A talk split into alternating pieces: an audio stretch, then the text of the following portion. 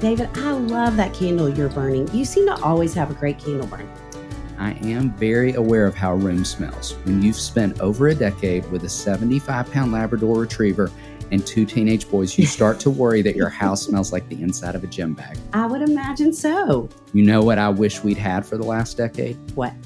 That Puro Air purifier we now own and use all the time. I love my Puro Air too. Did you know that indoor air quality can be up to 100 times dirtier than outdoor air? Yes, I lived with two teenage boys. I can 100% testify to that.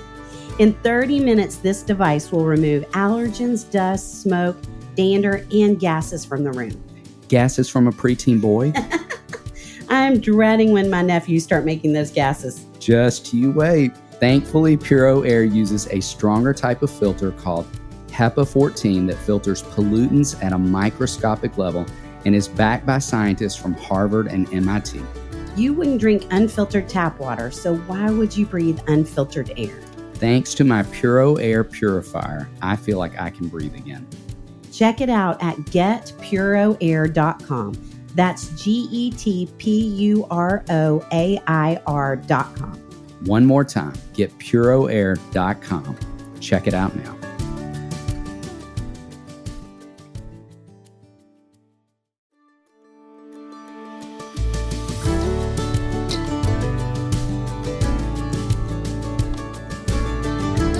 Hey, friends. Welcome to the Raising Boys and Girls podcast. I'm Sissy Goff. And I'm David Thomas, And I'm Melissa Trevathan. and we're so glad you joined us for this conversation. Let's dive in.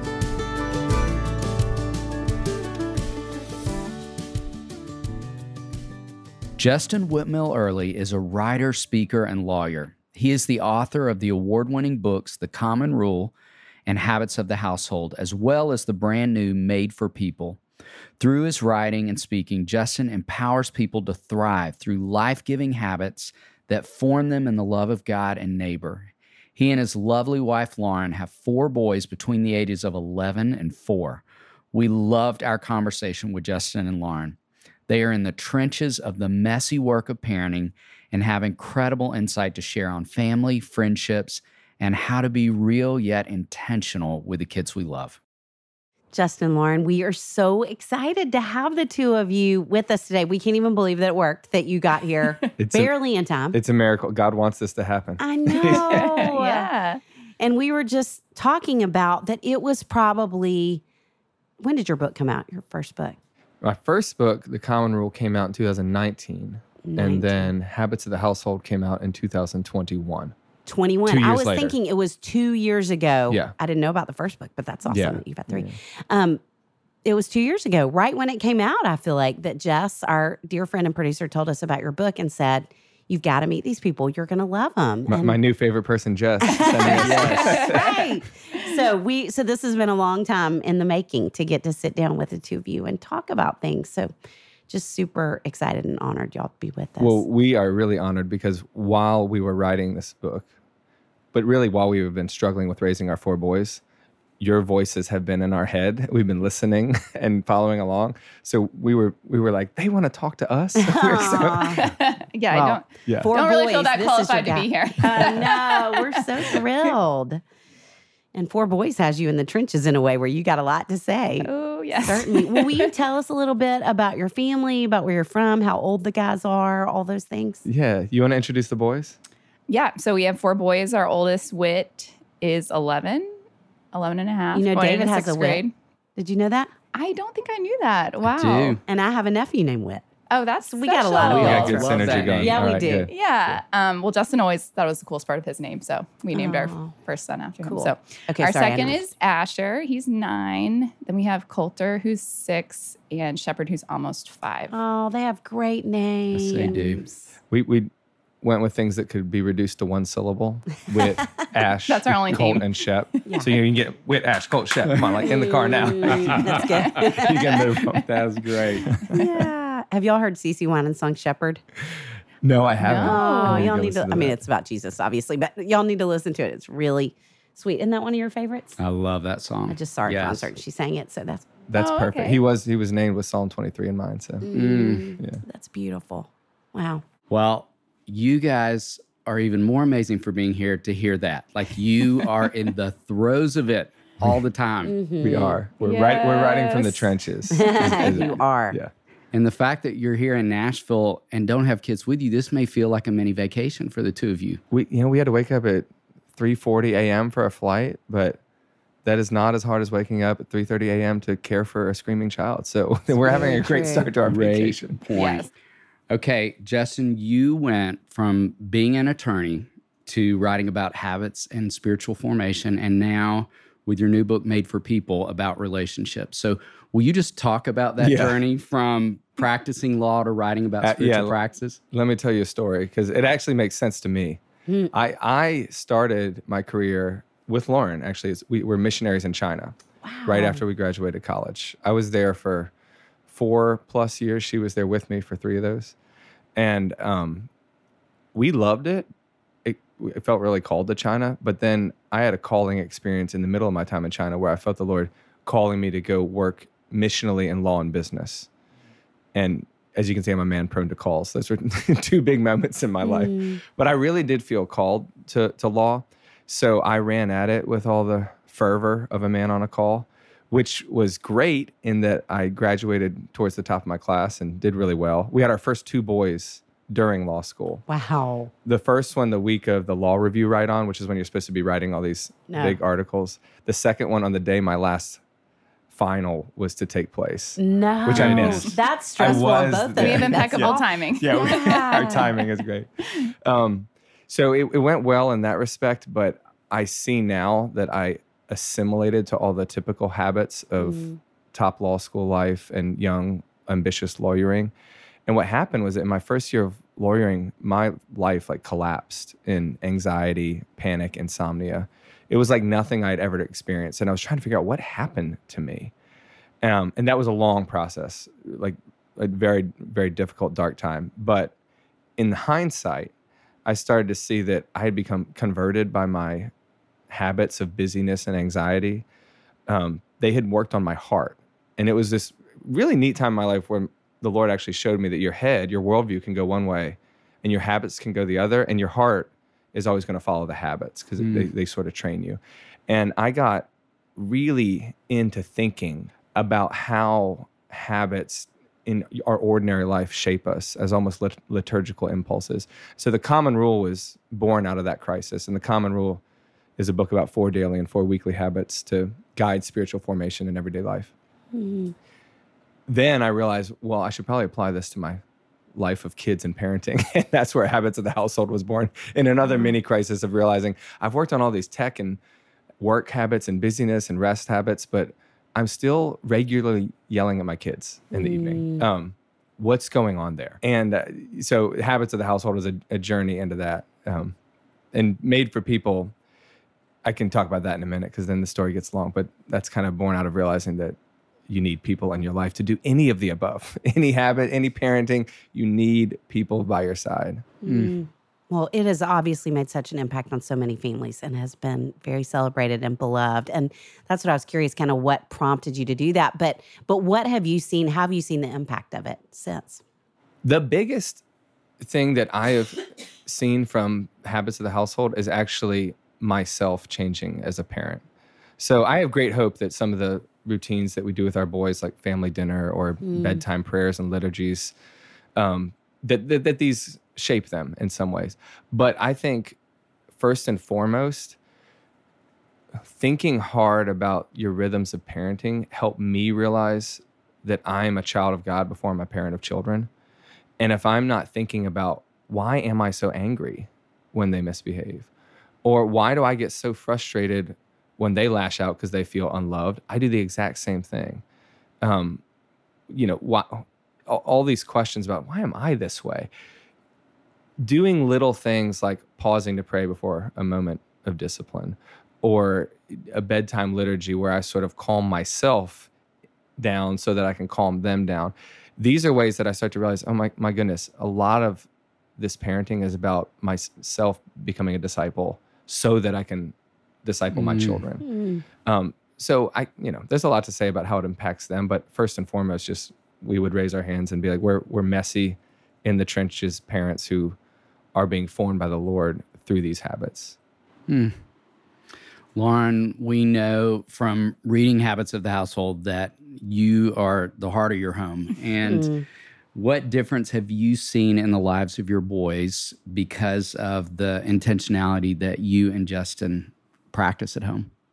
Um, well, first of all, Justin, he, he only tells the the good stories about me in the books, which I'm so grateful for. I'm allowed to tell bad stories about myself, but I'm not going to. um, no, I just say that to to be that. Uh, yeah, definitely in the trenches. we were joking, talking about like um, this question on the way up um, on the flight, and I was like, "Well, doesn't it count if I say they haven't killed each other yet?" uh, just because to be, yeah, I, thi- boys. I think the long game perspective is um, one that I'm excited to see.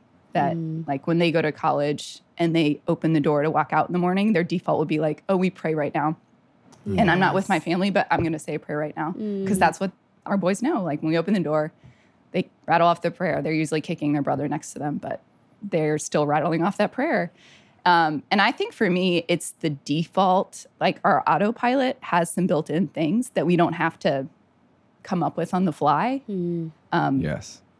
and I need that. Like the summer, when you're out of your your normal every you know day rhythms for the school year, and you're in summer, you need a few autopilot things that you're like, that was a win. We just prayed once today. Yes. Let's let's take that as a win. So I think having done some of the work up front, things do actually become a habit, hmm. and so a lot of our life is like, oh, that's just something we already do as a family. I want to grow more. I want to grow more as a parent into embracing how that's discipling me, but at least, you know, these things are happening on a daily basis. So, And I'll maybe compliment her by saying one of the things that I see with the boys and her, one of the things that we practice all the time is what we call liturgies of reconciliation, which is a fancy way to say let's actually do apologies and not just begrudgingly say them. Let's try to mend relationship afterwards by sometimes long hugs or walks or sits on the couch. Together. They, they yeah, have to- yeah. Well, so for the little great. boys, we have these things called the brothers hug, where, you know, if they're in one of their hourly fights, you know, we do the say you're sorry. Let's say I forgive you, um, but then we ask them if if if they're willing, and usually they are. Like, can we can we hug? And we have to hold on to each other until both of us smile. And sometimes I do Oh, that with them That's when too. awesome. And it's really amazing how quickly that just sense of physical contact, which quick, quickly becomes wrestling again, Sure. Brings the smile back to their face, and they sort Mm. of, in, in an embodied way, remember that life is better together and when things are going well. And so, Oh, you know, that works really great with the little ones. Now, with our 11 year old, um, it's more like a let's sit on the couch or let's go for a walk. But, but what I was going to say about Lauren is I see, you know, Lauren will be the first to admit that w- she she blows up at our kids. I blow up at our kids. We blow up at each other. Like the Mm-hmm. the common thing that's typical in families is you have conflict Sure. because you're all these people in a household. Just and as it turns out, we're all sinners. Yes, It's it like, turns out. yeah. Surprise. But what I see happening all the time by habit after we practice these th- things is apologies and reconciliation. Actually Mm. saying, I, I shouldn't have, I shouldn't have turned around and yelled at you guys. I'm sorry. Or, you know, seeing Lauren say, hey, that was a bad moment for all of us. Let's all apologize. It's going to be normal that houses have conflict, but it's not necessarily normal that you reconcile. And that is one thing you can practice. And it's something I see Lauren practicing with the boys all the time. I get a lot of practice at saying I was wrong with the with the kids, which is really good for my soul. You know, and so good for them Yeah. to see that modeled that the grown up that they love is fallible and that you not only are acknowledging that you fail but that you're asking for forgiveness i mean what a beautiful path to be forging for them so yeah, grateful for you yeah, and it's doing good to remember like that is actually a habit yeah that is healing and not just Mm. a record of my mistakes. Oh, yeah. that's a great way to say that yes Yeah. So your new book made for people talks about life-changing habits of friendships Yes. will you tell us a little bit more i love that idea will you tell us a little bit more about what that looks like Yes. So I've spent years thinking about spiritually formative habits, right? Mm-hmm. And then applying them to the household. Have I've had too many crises that have borne out two books. This is my first book that actually doesn't come from crisis but blessing, which is a neat thing. Wow. so praise God for that because I have ever really since high school had friendships in my life that I would say have kept me. I, I would not be walking with Jesus the way I am today without them. Mm. And that's just a, an incredible blessing that I long to share with people. But as I look out in the world right now, I see total crisis. So it's Mm. sort of like this place where God's gift, I think, to my life, an undeserved, unmerited grace of friendship. I look out on the world and I say, oh my gosh, we actually are literally in crisis. I, in my bag, I have the Surgeon General's 2023 report on the American epidemic of loneliness. And this is starting to become, you know, widely reported, but our, our bodies are literally falling apart and dying because we have neglected, forgotten how to do real relationship, which which I Mm. call friendship. Mm. Um, and the reason I'm I'm so into, you know, you can write a book on community or relationship, and all those are good things, but I'm really interested in trying to take this idea of friendship and show that there's a biblical story of us being made for people. Uh, our first signs of the fall were relational shame and shame, vertical shame with God. That we were made for deep relationship. That's exactly what Jesus gives us back when He says, "I've called you friends." You know, no no greater love than this that someone lay down His life for His His friends. And that there's really a story of saying you are made for people. You need people, and to become more like Jesus necessarily means to look more like a friend because that's who He is. Mm. And I look out and I think, you know, the make or break difference between people I see, this is anecdotal, but it is a lot of my life. The make or break difference of people who are doing life and either falling apart is not hard things.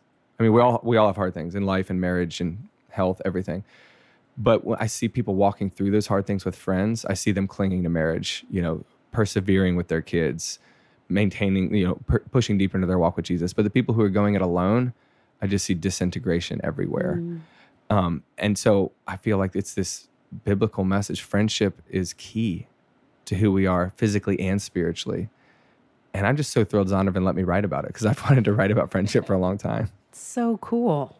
I'm so thrilled they did too. And Justin, I have to tell you how grateful I am for you to be writing about that and talking about that as a man too. Mm. And mm. obviously, I know the content is applicable to males and females in relationship, but I talk a little bit in my new book about how often over the years, when I've been sitting with kids, I'll ask them, you know, like, tell me who are two or three of your mom's closest friends? And I feel like mm. kids can answer that question consistently. Hmm. Rarely do I find that they can't. But if I flip it Oh, and say, who are some of your dad's closest friends? I cannot tell you how often they pause. And and I think that's some of why we as males lead some of the scariest stats out there. I mean, we lead the stats for infidelity, internet pornography, Yes. substance abuse, suicide. And I think it is that everything you're saying, like we were not meant to go it alone, but I think Mm. a lot of men do. And and so I'm thrilled for you to be writing about that, talking Mm. about that. And I think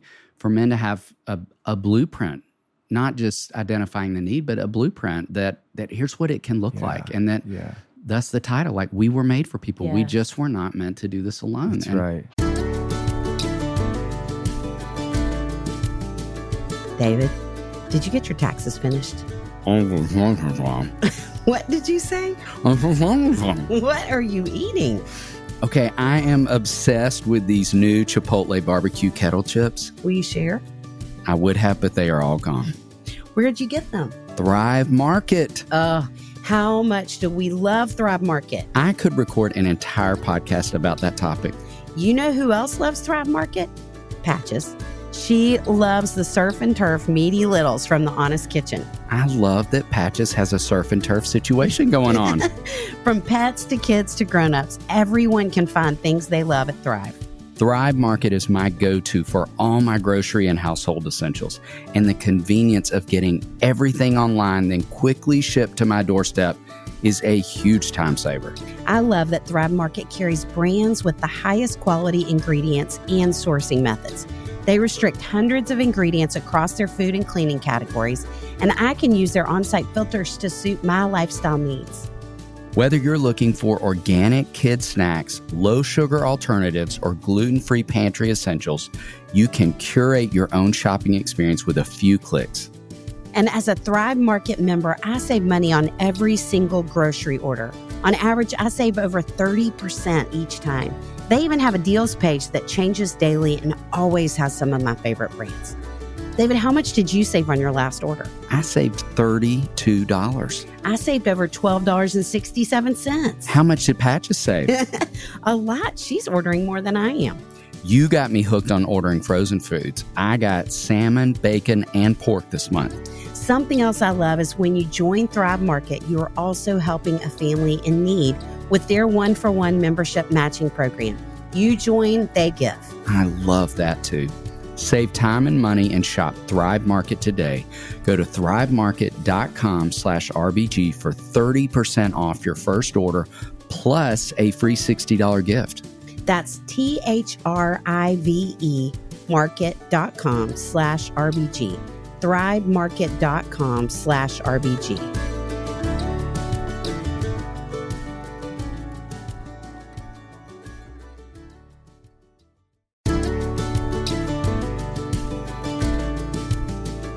Shout out to Claritin for supporting this episode and providing us with samples. Yes, for the samples because seasonal allergies are no joke in the state of Tennessee. or Kentucky, where I spend the summers at Hopetown. I spend most of the summer outdoors and could not function without allergy relief. Luckily, for those of us who live with the symptoms of allergies, we can live Claritin Clear with Claritin D. This double action combination of prescription strength allergy medicine and the best decongestant available relieves sneezing, a runny nose, itchy and watery eyes, an itchy nose and throat, and sinus congestion and pressure with ease. You just described my exact state in waking up, minus the need for coffee. I've been taking Claritin D for my allergies for years, and it's been an absolute life changer. I can be outside with the kids at camp without my eyes watering like a fountain, and I can speak without feeling like a frog has jumped into my throat. But at Hopetown, a frog could jump into your boat or your bed, and Claritin can't really help with that. That's true, but they've got allergies covered. Ready to live life as if you don't have allergies? It's time to live Claritin Clear. Fast and powerful relief is just a quick trip away. Find Claritin D at the pharmacy counter. Ask for Claritin D at your local pharmacy counter. You don't even need a prescription. Go to Claritin.com right now for a discount so you can live Claritin Clear. Use as directed.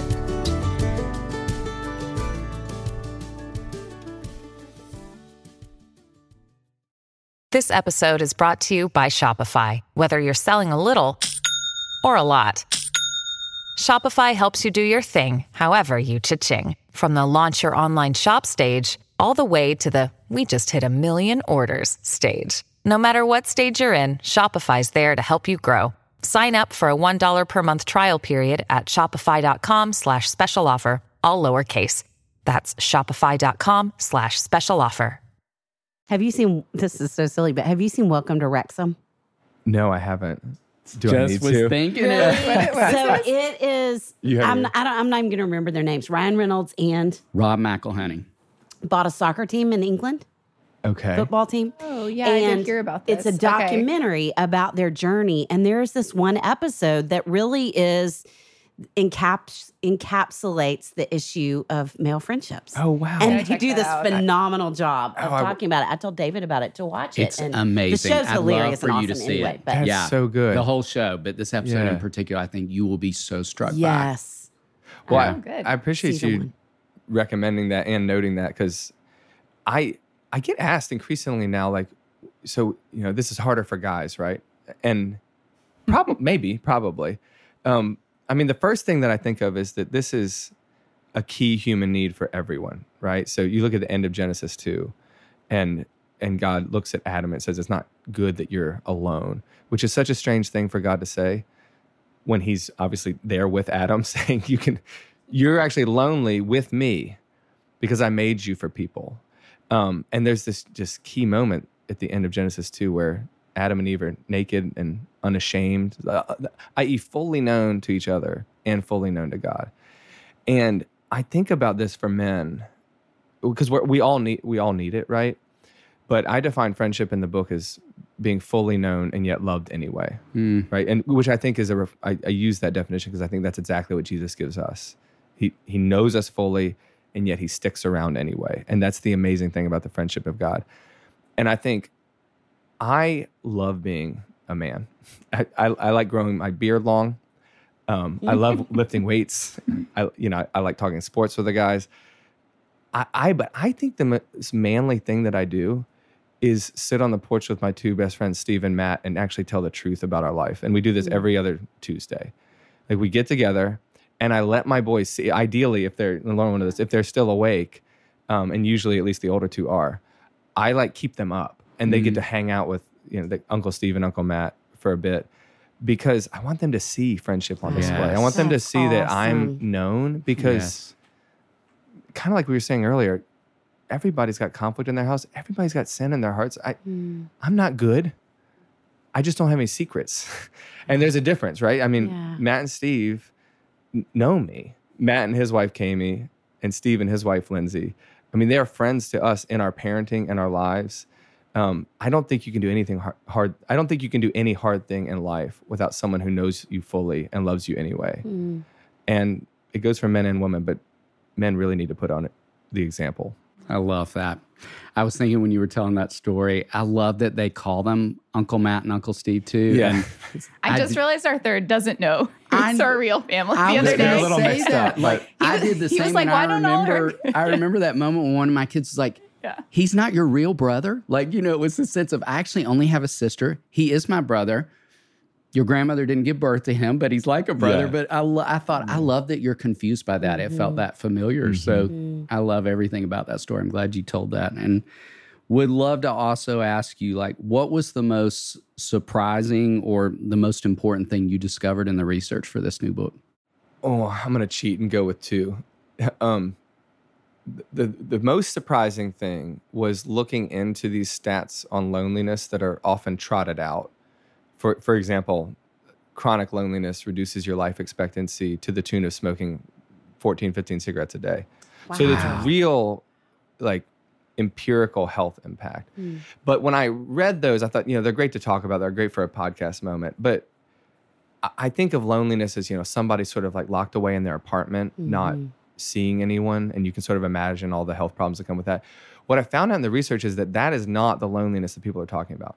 The loneliness that the research talks about is is being isolated emotionally, even though you might be physically surrounded with people. And I thought, oh my gosh, that dovetails with Genesis and the story of relational fracturing in the Bible so well. So it was really interesting to see that you can be lonely in a crowd. You, your loneliness can be, you know, you, you not having that small group anymore, or feeling like you're a person who used to have friends, which is hmm. the current of American life. I think we become busier, wealthier people who used to have friends. And so making that connection of saying, oh my gosh, the, these loneliness stats, they're not about the people out there, they're about us in here. And if we're not relationally known, then we are in those stats.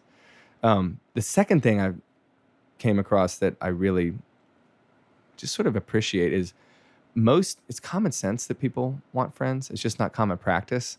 So nobody is surprised to say oh my gosh i was made for people. They think about it for a second and they're like yeah. But the problem is i can't schedule it. And as i started to just anecdotally ask people and start to research what do people want to know about this topic? Almost everybody is just saying how do i do this in my busy stage of parenting and work? And you know the american current does not steward us into a, a life that's conducive for, for friendship and so what I what I found was that people are wondering this, and here's the good news: friendship has a wildly outsized impact compared to the time you put into it. Hmm. Anything else that's necessary for physical survival or spiritual thriving, you have to do all the time.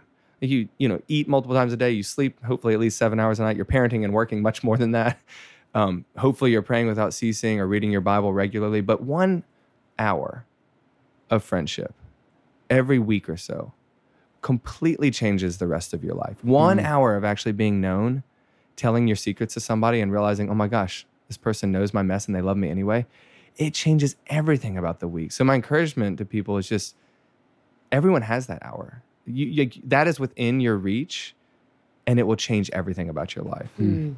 Yeah. Okay. So I'm going to be devil's advocate. So Okay. I think parents would say yes, but in terms of schedules, I mean, I feel like that is the first thing to go for so many parents, especially in this day of travel sports and as intense as everything is academically and all the different things that parents have going on. So, would you say why, particularly for parents, you feel like it's important to prioritize that time? Oh my goodness. I think parenting is the hardest thing that I've ever done. And I Mm. think you agree. Yeah. Right? I mean, we learned we learned Mandarin Chinese. I passed the bar exam. Um, I, I've done things that people think, oh, that's hard, challenging. Mhm. I think parenting is so hard, Mm, which is why you desperately need other people helping you do it. yes. I just don't think you can do something as hard as raising children without friends in your life who know when you're messing up, Mm. who are praying for your kids, who are praying for those broken relationships, who are praying for those problems that no one can explain and you keep searching for solutions. Um, you it's just such a deep need. And anything else, I, I don't say the, you know, hour a week um, casually as if it's easy. No, I mean, nothing important is easy. it's Right. still hard. Mhm. I'm just saying it's simple. It's it's it's available to us. It's a it's a known quantity. If you start saying, all right, maybe instead of doing one extra sports activity, or maybe instead of watching one more neck, it's, and it's way easier to turn on Netflix in the evening than to go be vulnerable with a friend. But the, the saving power of a schedule of just sa- saying, hey, Lauren, I'm going to make it possible for you, whatever night this week you want to go out. I'll take care of bedtime. I'll finish the dishes. You go out and like last week it was the book club, right? And and she returns that favor to me. She's saying, you know, on every other Tuesday night with Matt and Steve, I got it. You know, I'll send you out. You have to be in it together. But I think me me I know her- she'll come back a better mom, a happier wife, and a more full human being because of that hour of friendship. Mm-hmm. And she knows the same is happening with me. I'm not just going to shoot the breeze with the friends. I'm going to become a, a more full human, Yeah. someone who's a little bit more like Jesus. Mm. And when you understand that these are the stakes, parenting's hard. You need to enable each other to have friendship in the midst of parenting. I think that's when you realize, all right, let's make time for that hour. And and what, what would you add to that? Yeah, I would just add that I mean, I think especially it's been easier for him to get that hour over the past 10 years than it has for me actually. Mhm. And so I think men take advantage Mm. of like you have more flexibility in the evenings because you're you're not birthing the children. You know, Mhm. they're just that limit on on me has made it more challenging. But there's also more creative outlets um, that I've been able to pursue. Like one thing our church does, which which is amazing, is we have a standalone Sunday school hour, and they encourage folks to put their kids in Sunday school. And there's adult Sunday school, but they're also like get a coffee with a friend. Oh, And that's so, Great. great. like they're like relationship is important. We understand for parents like that's really hard. So I've done prayer walks with friends during that hour around the Mm. parking lot. Um, I have um, sacrificed one of my two preschool mornings to a small group with other moms, which I regretted half the time. Mhm. You know, because I was like, I got so much to do at home. This is my. I Mm. only have two mornings of preschool. Yeah. That's two hours and forty five minutes. But you Mm. know what? Looking back, I'm actually glad I chose to go be in a vulnerable community with five other women even though my house wasn't as clean as I wanted it to be by a Mm. long shot. You know, I'm not saying that like, oh my hell, you know, I think a lot of women especially can get into the productivity wheel Mhm. and just realizing like, no, this has to be up there in priority. And if if you don't sacrifice something for it in the little kid years, it's never gonna happen. But you can if you make it a priority. And it's we talk about goals of like, oh, Justin's gonna hang out with his best friends every other week. And usually that's more like 1.5 times a month. But it happens regularly. Right. And I think for me, same thing. It's like, I'm going to do this Bible study. I show up half the time. That's a win. Mhm. Yeah, approximating rhythms is, is a Yeah, win. but it, it's booked on the calendar. And so therefore it happens. And Yeah. something's one of the habits we talk about, especially for family devotionals, is something is better than nothing. Yeah, And I think in the little years, friendship, some you can't just wait till your kids are old enough. I think there's this trap when you have like babies, you're like, well, when they're in school, I'll have more time. right. And then you get there and you're like, it's actually more schedulally challenging. the logistics are even more crazy. I'll just wait till they're in college. And then it's too late. You don't have any Then- friends anymore. yep, so right. Mm. something is better than nothing in the short term. I actually I like how you noted the the woman's side of the struggle too, because I think back to your question, if if men struggle to be vulnerable, and I think they do, I think at least in our stage of life, the the, the women in our life, like they, it's hard to schedule. Like so, men might struggle to open up, but it's really hard for for women to make the time because of the Mhm. demands of like the, these child rearing years. And so I just would say to the husbands out there, you need to help your wife make time for friendship because she needs it. She can't do it without your help. It's so good. And you know, Mhm. maybe the wives can encourage their husbands. I need you to be vulnerable with other guys because Yes. otherwise you're not being the best husband you can be to me. But I think those are two ways we can help each other. Yeah. And I've seen too much, so much how important it is for it to not just be your marriage. And I think that's, you know, some people can make the excuse of like, I'm not going to bend over backwards to find time with friends because our marriage is really strong. And that's really great. But your marriage is only going to be strengthened by, like, I'm so thankful for Justin's friends. Mm. there's been, You can't bear these burdens yeah, alone. there's been many times where I'm like, I'm so glad mm. they're talking to you about this. Mm. yeah. Yeah. Makes me think about C.S. Lewis, The Four Loves. I have Yes. thought about that so much. Um, That was probably part of your research. That was one of it. It stands as probably the best single thing that I read, right next to Bonhoeffer's Life Together. Mm. Um, there's not enough writing on Christian friendship. That's what I thought when I read The Four is- Loves. I was so glad he addressed it yeah, like he did. Um, but it, that is one of the best. So if anybody wants to go back to the to the you know the OG writing on friendship, C.S. Lewis's He's got it. essay on. Philia. Yes, yeah. that's so good.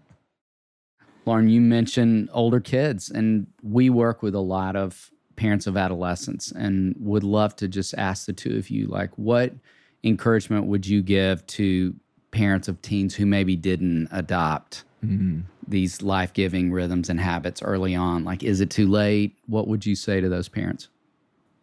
Well, first, I would say I think there would be an inflection point, and there's coming, there's one coming really soon for us where we're going to have to rethink a lot of the rhythms mm. with older kids, and so a lot of what you know we've done isn't going to apply. And I think at any point when you find yourself in a new season with your kids, you need to really sit down and rethink. And I think the amazing thing about God is He even built it into our world. We wake up each day. There's a sunrise.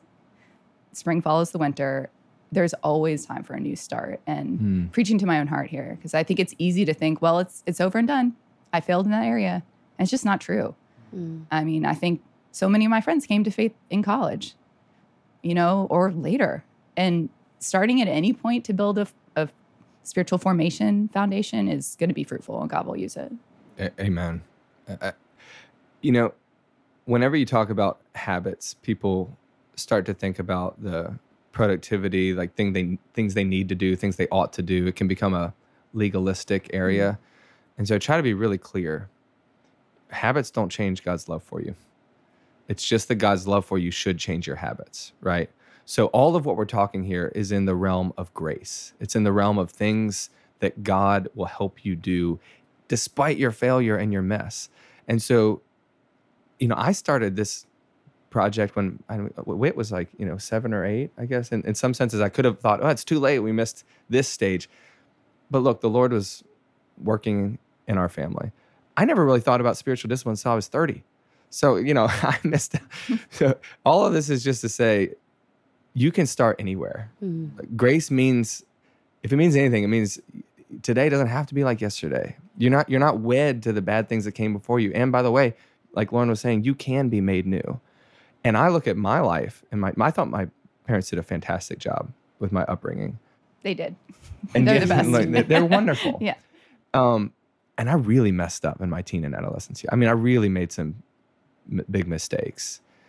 And some of my most formative moments was in their graciousness in those years.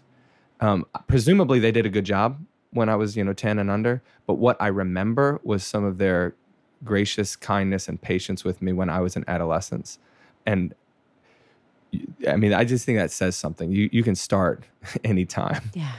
and that's and that's good news. So Mm. you know, don't this isn't a burden. Shouldn't be nobody thinking about habits of the household or spiritual rhythms in the home should think, oh, this is I, I got so much to do. No, Jesus said his, his yoke is easy and his burden is light. The heaviest, hardest thing to do is to continue to do nothing, because American life, the norm, the current you're you're in already, that is really crushing. Mm. Like so, do nothing and you will it will just get worse. But take one small step towards adding a little spiritual discipline structure to the home, and that you will find, oh, that was a light burden. In fact, I want to do it again, and, you- mm. and that and that's grace coming through. Mm-hmm. I love that your parents were as intentional as they were with you, it sounds like, in those years. And thinking about your boys and the ages that they are, which you mentioned, and and this season of our podcast, we're talking about ages and stages. And if Mm. you had to say what you feel like, even thinking about hab- habits and rhythms, even as you think about the age of each of the boys, what do you feel like they need the most? What would Oh, that's great. Yeah, I like this one. I think it's hard because we're everyone's kind of well, the middle two are solidly in the same stage, but the other two are changing. Um, so I, I think it's been on our mind Yeah. fresh. I don't know what to do in adolescent boy, so I'm like, I'll, I'll list your the- guess is as good as mine. I'll list things off the top of my head, and you, you tell me what you. The the little Shep, who's 4 Mm-hmm. almost five.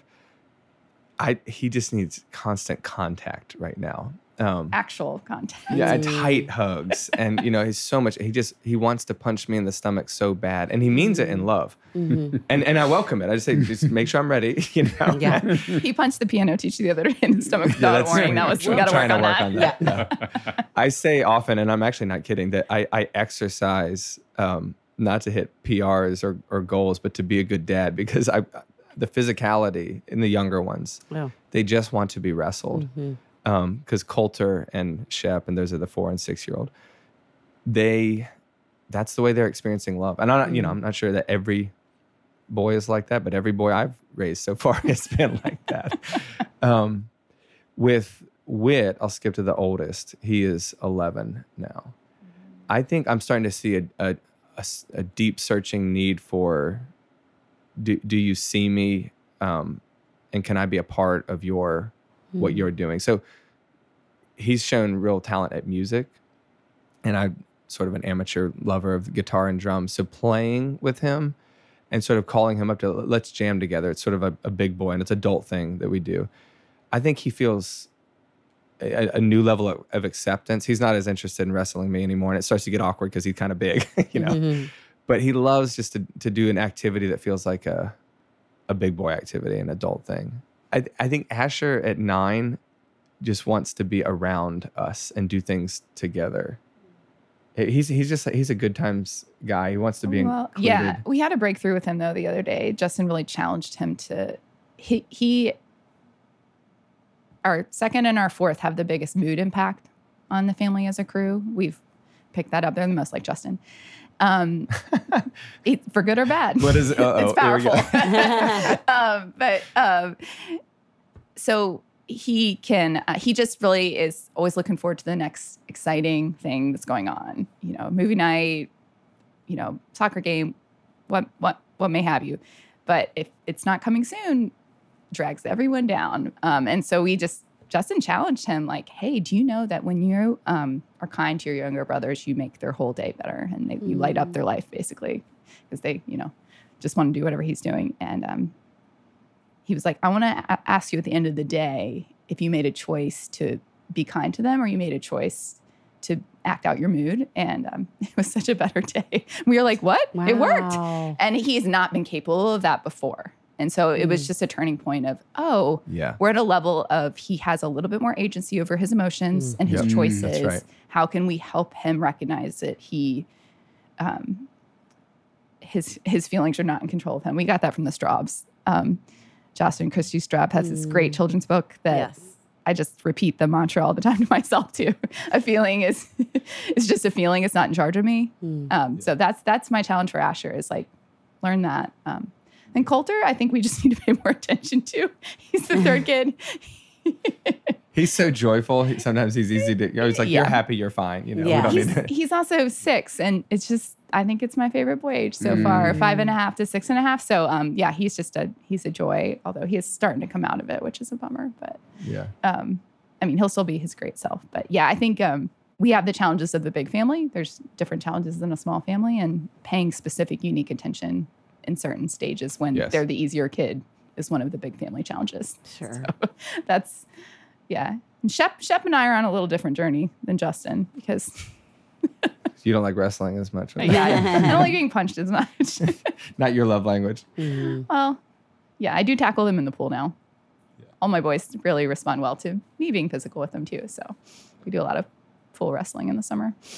I do. Some of the things I've appreciated about you guys doing the age and stage stuff is it encourages me to to st- to the extent I can try to get some one-on-one time with mm-hmm. them. And this isn't going to be daily, and it's not going to be three hours out, but just trying to you know go for that conversation with Asher after the other two boys went to bed, and thinking this is a moment I can have with him, and what you know, especially when you get a couple kids around the house, they start to know, oh, mom and dad are singling me out. Sometimes that can be bad, but I think I think a lot, a lot of times they just feel loved, you know, to be pulled mm. aside for 15 minutes and shown love in their own way. Um, thinking of the ages and stages specifically helps me do that. Oh, I just thought of one other thing that's kind of more related to habits of the household. So we when Justin wrote the book, all of our kids were 10 and under. And so although I think the habits are adaptable to, to any age, those that's what came out of our lived experience was zero to 10. But now that we have two older kids who stay up much later, um, just this summer, I was realizing like we need a new bedtime routine for the big boys. And so something that um, that we've been tossing around and we haven't really, we're just experimenting right now is with like a evening prayer with our big kids instead of a bedtime blessing as a way to both say, okay, this is your time to go be by yourself. Don't bother us anymore.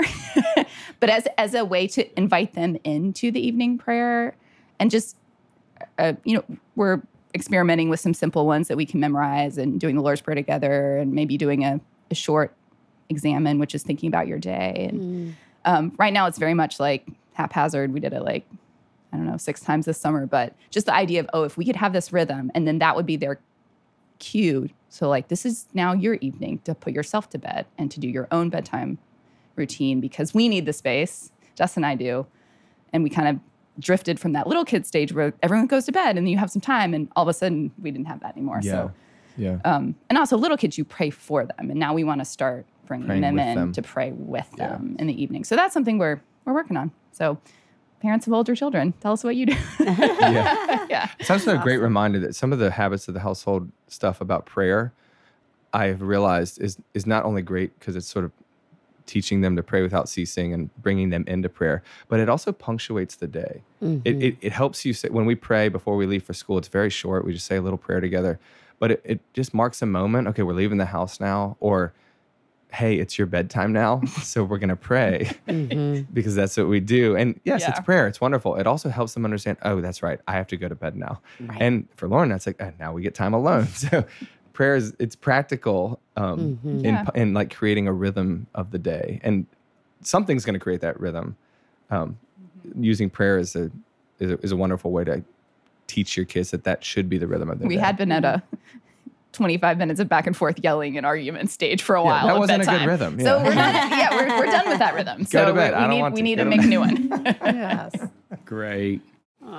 You all now is the moment in the podcast where we move from the substantive to the silly. We like to go from parenting to food and would love to ask you a two part question. okay. So, part one is queso or guac.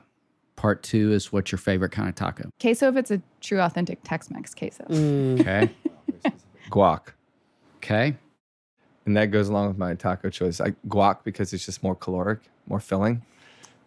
I like lots of food and I pick whatever's on the menu that has the most meat in it. So if it's like, I don't know, a brisket taco or like a big fish taco or a fried chicken. Last time I was in Nashville, I had a fried chicken taco. So I'm just going for for like the, you. the mass in the yes. taco. Yes. For you.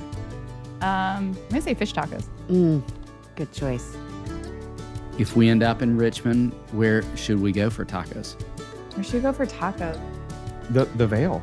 Yes, yes. There's a great brewery near our house that has a little pop-up Mexican in it called Ichumama. And it has It- playground next to it too, so it's really good for families. Yeah. I mean, But it's also, yeah, you'll love it. Best it's tacos like in Richmond. really good, surprisingly incredible Mexican food. Wow. Just out of this little window. yeah, It's great. yeah. I agree. Our treat if you come. All right. We can't wait. We hope that happens. yeah. Y'all, thank you. This Thank is you so much. Wonderful, inspiring conversation. We're It's so honored so to be here. good to be with the two of you. If you are enjoying the Raising Boys and Girls podcast, click follow on your podcast listening app to subscribe and not miss an episode. Join us next time for another episode where we'll bring you help and hope on your journey of raising boys and girls.